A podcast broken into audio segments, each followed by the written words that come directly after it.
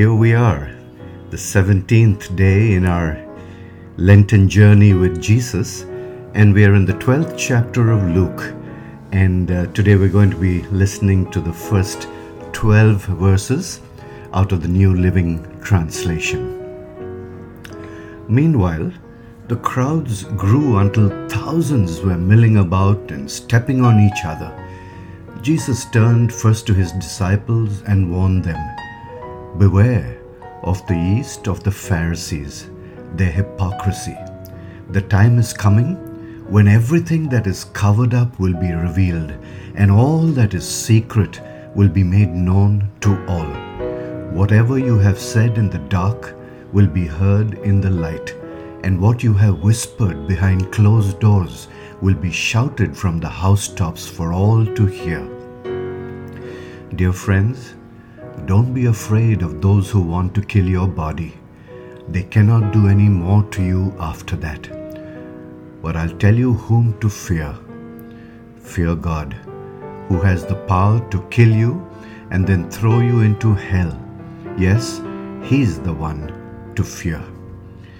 What, what is the price of five sparrows, two copper coins?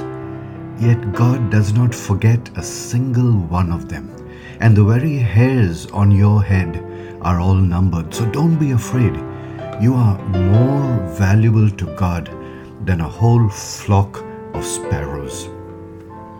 I tell you the truth everyone who acknowledges me publicly here on earth, the Son of Man will also acknowledge in the presence of God's angels. But anyone who denies me here on earth, will be denied before God's angels.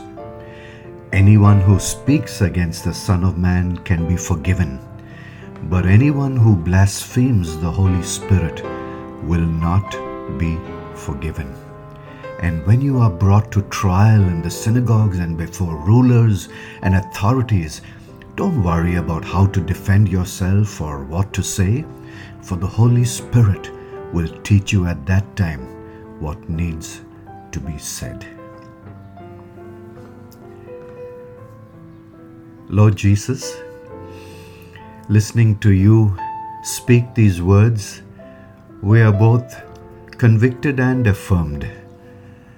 Convicted to be able to live non hypocritical lives, lives that are genuine, lives that uh, showcase you and your values. But Lord, we are also affirmed because you tell us how valuable we are. And we pray, Lord, that even as we revel in that knowledge, we will make sure that we never deny you before people here on earth, but are able to publicly acknowledge you and who you are. And Lord, we know that you will give us the words to speak in difficult situations. And I pray for anyone listening who is in a difficult spot, who needs words of wisdom. Will you give it, Master? Thank you, Lord, for this wonderful journey with you. Continue to speak into our lives, for that is the reason why we are with you. And we pray, Lord, that through this period, we would draw so close to you that even after these 40 days, we will not let go of the proximity that we have grown to have and love with you. In your name, as always, Jesus, we pray.